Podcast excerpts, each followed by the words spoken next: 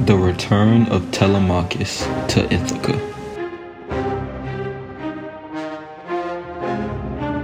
In chapter 17, Telemachus returns to Ithaca after spending time with his father. When he returns, Antinous is there waiting on him. Antinous wants to kill Telemachus, but he is called off. When he sees his mother Penelope later, she asks about his father, Odysseus. Telemachus says he knows only what he has heard from Nestor and Pylos he is sticking with the plan.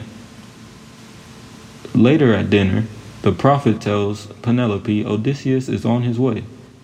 Odysseus and Eurymachus have begun their last leg of the journey to Ithaca at this time. After 20 long years, long, treacherous years, Odysseus is finally on his way back to Ithaca. When he finally gets there, he meets up with Telemachus, and Telemachus tells him to go be with the suitors and beg, see who's nice, see who isn't, and let's find out a little more about the suitors. All of the suitors were pretty nice. Ironically, that is. I say this is ironic because while Odysseus was away, they were in his palace taking his food and all of his belongings. They even wanted to take his wife. This is where Odysseus meets with Antinous, the ringleader of the suitors.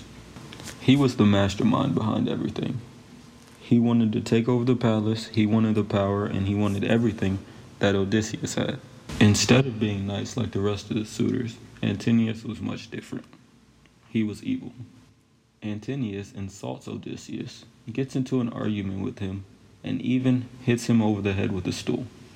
Odysseus, instead of fighting back and probably being able to take down Antinous, sat back and says, you know, the gods saw that, and they won't like that. They will retaliate. Hmm. I wonder. Foreshadowing? Lastly, after Penelope hears about this altercation, she asks to see the beggar and question him. When everyone involved arrives to the palace, Eumaeus, who was traveling with Odysseus, has set back for home. He has left Telemachus, Odysseus the beggar, and the rest of the suitors in the palace alone with Penelope.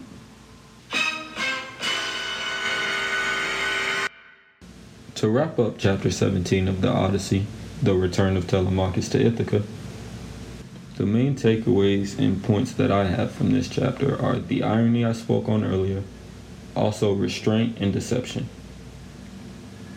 Odysseus, as well as Telemachus, showed restraint when Antinous approached them and tried to start and pick a fight with Odysseus when he was begging around the suitors. He was being deceptive and he couldn't fight back and reveal that he was Odysseus, or the plan wouldn't work.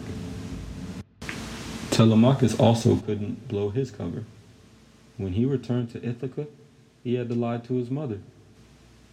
This whole time, through everything, he never revealed that he knew the beggar was Odysseus. And even to this point, he still hasn't. And that showed his deception. Through this chapter, we found out just how far Telemachus and Odysseus have come. It has been a very long time since we've seen Odysseus back in his city and in his palace. Now I wonder, will their plan work?